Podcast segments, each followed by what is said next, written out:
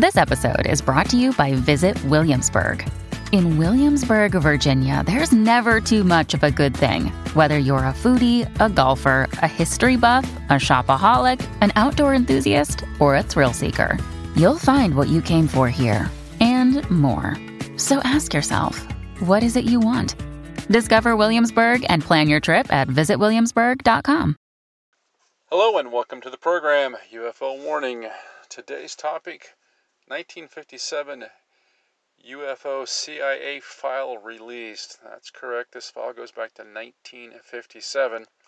Now, why in the world the CIA wants to keep these things secret for 40 to 50 years is beyond my guess, but they're still fun to read. Now, the first one, this sighting actually happened uh, over in the UK, and the first article that I want to look at here uh, describes the sighting itself, and the title of the article is April 1957 UFO incident. RAF West Freugh, Wigtownshire, Southwest Scotland, UK. And it comes from the website uh, beamsinvestigation.org. Beamsinvestigation.org.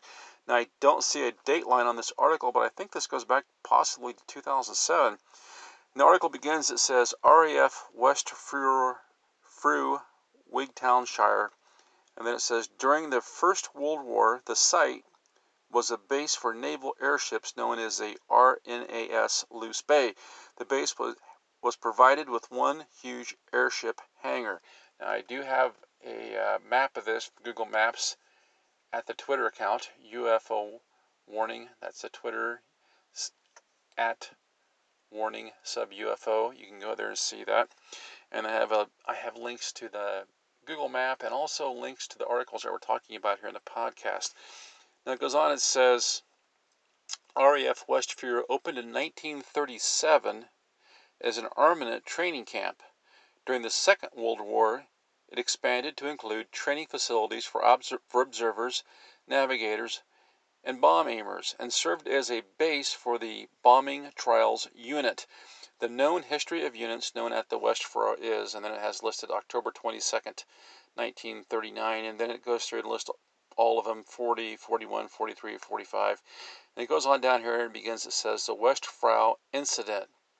In April 1957, while monitoring a test bombing exercise, radar units of the Ministry of Supply Bombing Trials Unit, headquartered at RAF West Freugh, observed the UK's most reported UFO incident. Awaiting a test over Luce Bay from an aircraft, RA, RAE Farnborough, the civilian operators of the Ministry of Supply were told to turn their sets off due to a delay. One unit at Balscalloch near Corsewall Point did not receive the signal. They observed a large and solid unidentified echo, an almost stationary object located above the Irish Sea. It remained stationary for 10 minutes at an initial height of 50,000 feet, 20 to 25 miles north of Stranraer. Its height then increased to 70,000 feet. Then it says the Balscalloch unit contacted West Freugh Air Traffic Control and informed the controller that there were now several moving targets. These were moving at speeds of thousands of miles per hour, and the echoes were looked like nothing the radar operator had ever seen before. Wow. So we can gather a couple of things from that passage. First off, they were doing these uh, bombing tests. They're probably determining the accuracy of the bombs they were dropping out here in Luce Bay. And if you look at this uh, on the map, you can see this is on the west side of Scotland. I'm not so good with the Scottish names we're pronouncing here. At any rate, the article tells us that the uh, radar operators get this message from headquarters to take their headsets off. There's been there has been a delay. How convenient. But one group of guys doesn't get the message and doesn't take their headsets off pretty obvious that somebody had already spotted something and they were trying to uh, contain the encounter. The less people that noticed it, the better as far as they were concerned. Now, you would have thought that they would recognize that maybe this thing maybe this thing uh, posed a danger. But at the same time, I suppose when they've seen this giant object at 50 to 70,000 feet moving thousands of miles per hour, but the powers that be knew there was nothing they could do about it anyway, so they might as well keep as many people out of the loop as possible. Unfortunately for them, they didn't keep everybody out of the loop. Some of the radar operators sighted this thing and recorded it. And it goes on, it says West Freugh observed the targets, as did the now switched on Ardwell unit 14 miles to their south, confirming the observation. And you can imagine these guys seeing this thing and they were really shocked and surprised, and somebody must have called somebody and they wanted to get some confirmation from another uh, eyewitness, which they did. After 10 minutes, the position began to move northeast at speeds gradually increasing up to 70 miles per hour and at a height of 54,000 feet. A third radar station then confirmed the target and noted that after the radar echo had traveled about 20 miles, it did an impossible sharp turn and proceeded in a southeasterly direction whilst increasing its speed. The third station then tracked four objects at 14,000 feet altitude and 4,000 and 4,000 yards lying astern from each other, which was confirmed by Balscalloch. The radar operators noted the echoes were much larger than those of normal planes, size being nearer to that of a ship. Now, this isn't the first time we've heard about UFOs the size of sh- ships. That seems to be a frequent description of these things, that they're just enormous. Remember the Japanese pilot we talked about a few podcasts ago describing the mothership as twice the size of an aircraft carrier. The article says RAF intelligence ordered radar stations throughout the UK to be on 24 hour alert. A few days later, civilian operators reported the incident to various newspapers, including the Sunday Dispatch, which published the incident on April 7, 1957. An Air Ministry spokesman declined to make a detailed statement until a full report had been studied by experts, while wing commanders of Walt Whitworth, RAF West Freugh commanding officer, made an Air Ministry approved statement. I had been ordered by the Air Ministry to say nothing about the object. I'm not allowed to reveal its position, course, and speed. From the moment of picking it up, it was well within our area. It was an object of some substance, quite definitely not a freak. No mistake could have been made by the Ministry of Supply, civilians operating the sets. They are fully qualified and experienced officers. Unquote. In other words, we saw something big, but we can't tell you how fast it was moving or how big it was. But let it be known that it was real. Questions were asked in Parliament, and the Air Ministry were eventually obliged to admit they were unable to explain the incident, as the incident had leaked to the press internal RAF records were well preserved, although details of official records are protected by the Official Secrets Act. However, in an RAF meeting minutes document of 1970, Whitworth additionally commented that, after remaining stationary for a short time, the UFO began to rise vertically with no forward movement rising rapidly to approximately 60,000 feet in much less than a minute. Well, let's think about that. If, say, roughly 6,000 feet in a minute is 60 mile an hour, and he's traveling 6,000 feet, 60,000 feet, 10 times that, you know, we're looking at something that's going straight up in the air 600 mile an hour. That's about the speed of sound. That's quite fast. That's almost as fast as that's what you expect maybe from from the beginning launch of a rocket. Wow. It says after remaining stationary for a short time, the UFO began to rise vertically with no forward movement, rising rapidly to approximately 60,000 feet in much less than a minute. The UFO then began to move in an easterly direction, slowly at first, but later accelerating very fast and traveling toward Newton Stewart, losing height on the way. Suddenly, the UFO turned to the southwest, picking up speed to 240 miles per hour. As it moved toward the Isle of Man, It was at this stage that the radar signals became contradictory. Balscalloch tracked a single object at high altitude, while Ardwell picked up what appeared to be four separate objects moving line astern behind each other at a height of 14,000 feet. As the echoes disappeared, all three radars fleetingly traced the four smaller UFOs trailing behind the larger object. The UFO had been tracked for 36 minutes. Well, you know, we can we can pick out a couple things here. First off, something the size of a ship is not going to be able to stay airborne moving at 70 mile an hour. I mean, even a small airplane like a I don't know, like what a four-passenger Cessna, I think it's got to keep what around 90 to 100 mile an hour just to stay in the air.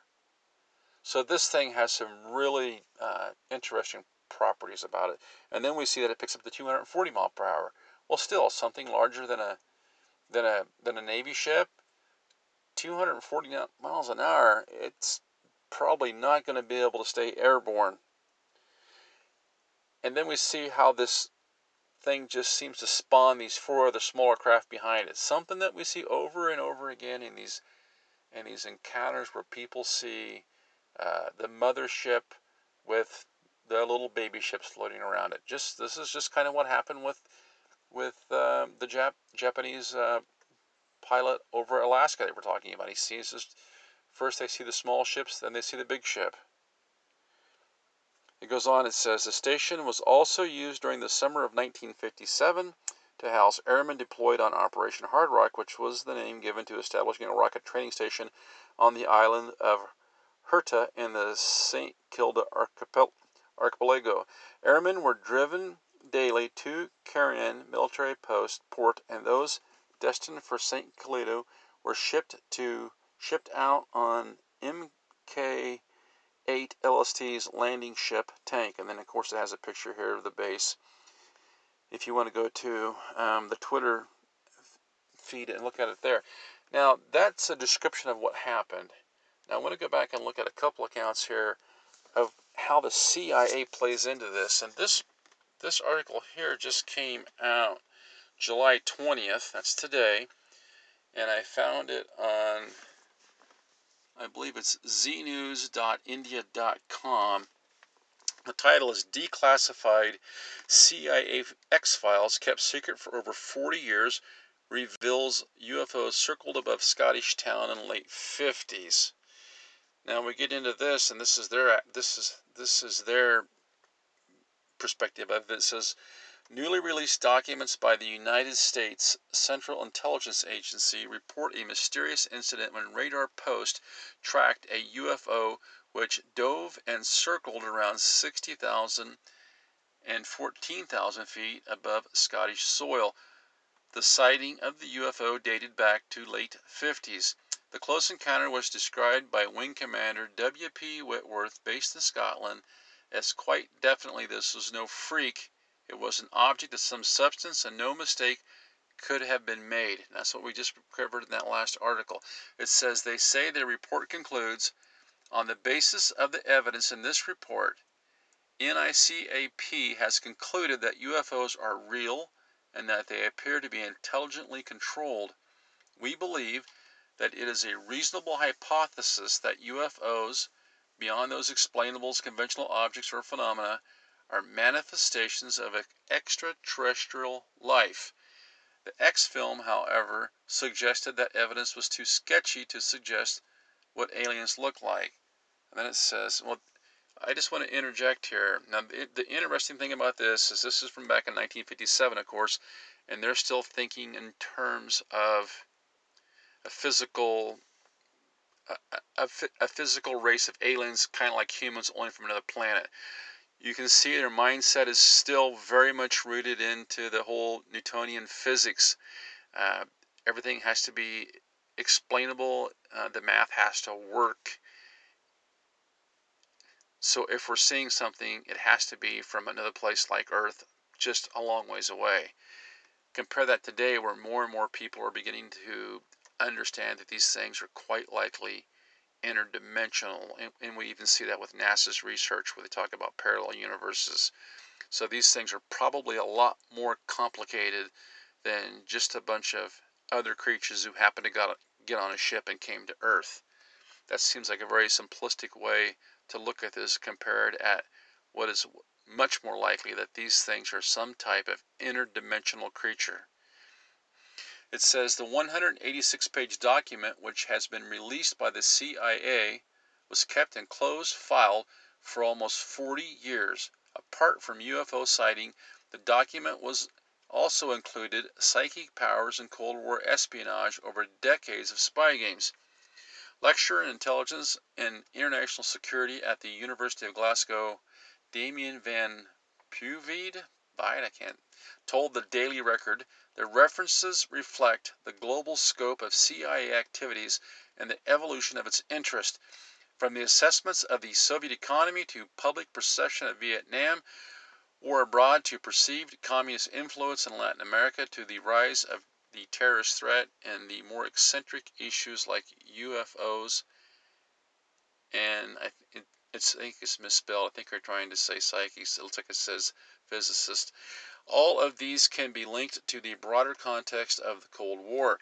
Some of the weirdest records relate to the controversial Stargate program, which has long fascinated conspiracy theorists. The shadowy work was widely credited for influencing the 2009 movie The Men Who Stare at Goats, starring George Clooney and Ewan McGregor in the film U.S. Special Forces attempt to harness paranormal powers as a weapon by trying to explode the hearts of animals just by looking at them.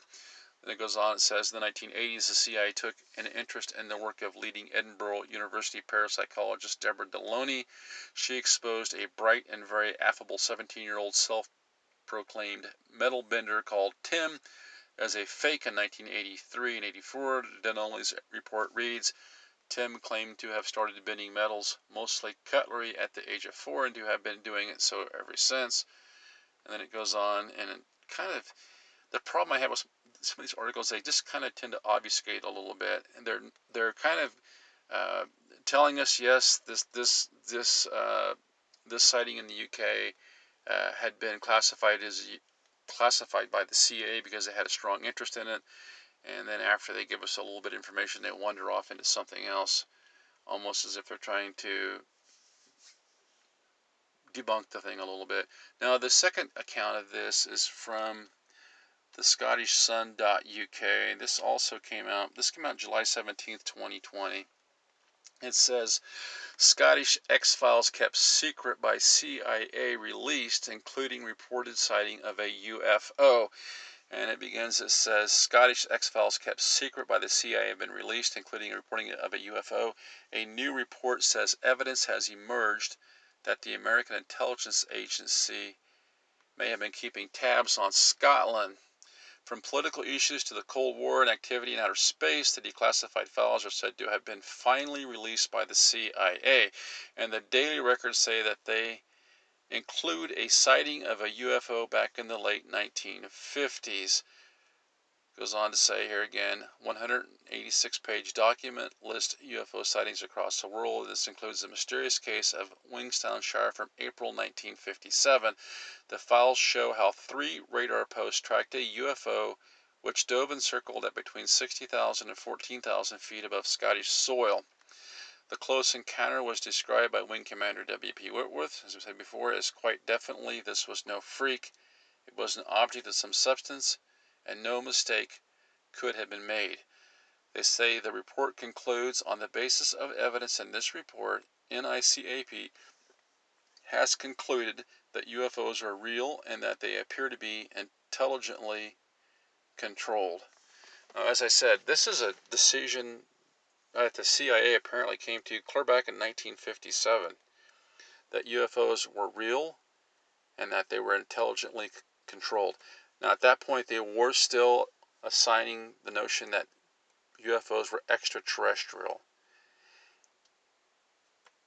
And I have to wonder if they actually believe that, or if that is uh, some something there's put that there's they're putting out there. I think most people, I think the public in general, could um, accept the idea that there were extraterrestrials from other planets who had been, you know, had come here from across the galaxy. Maybe they had found some way to achieve, you know, speeds greater than the speed of light. I think most people could absorb that story, that narrative, and somehow find a way to be comfortable with it. They might even find a way to be comfortable with the notion that, uh, as the Pope likes to say, these were space brothers and they were coming here to be baptized by the Pope, as ridiculous as that is. What I don't think that most people would be able to accept is, is that these things are far more complex than that.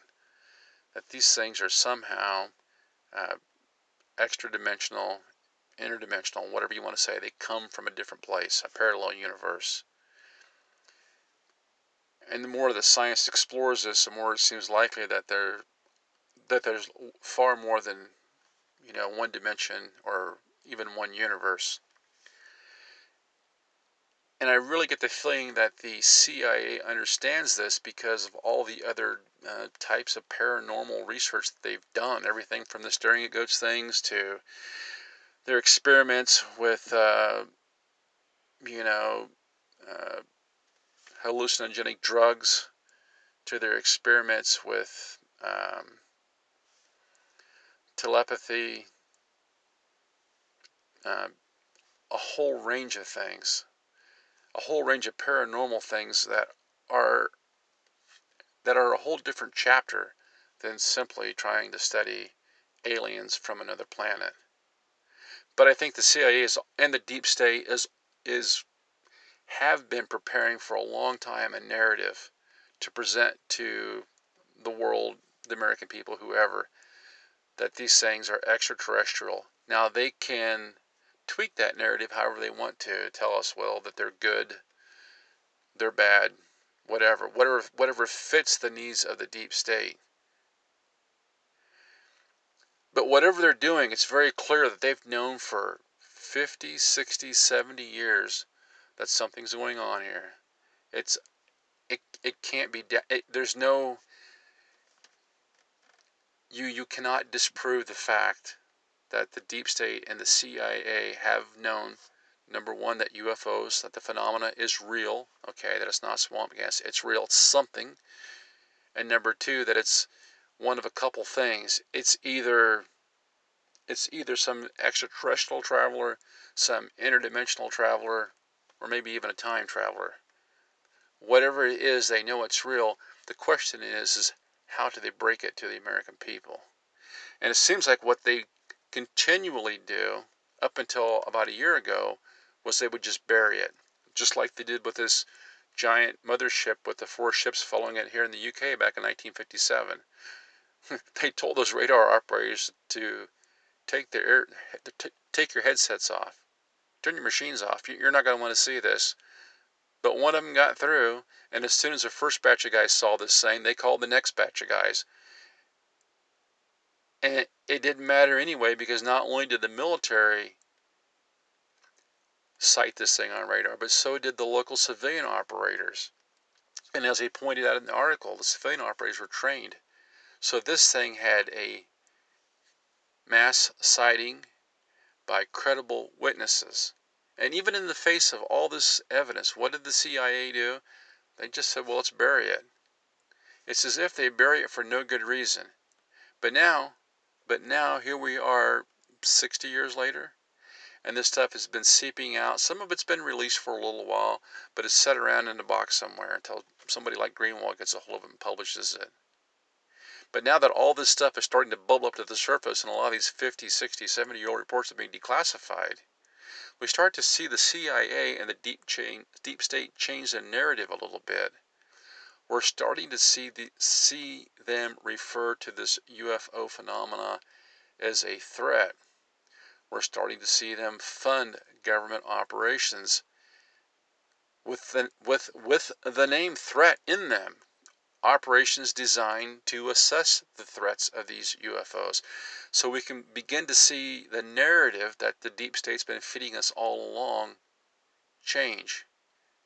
And that's why you have to really question what's going on here because how do we trust somebody who's been keeping the truth from us for 70 years? That's the question we have to ask. And that's the question that's asked in this article. And I, I think it's cases like these are so fascinating that even though they may have happened 50 or 60 years ago, we see the same story play out then as we do today. Until next time, this is UFO Warning. Over and out.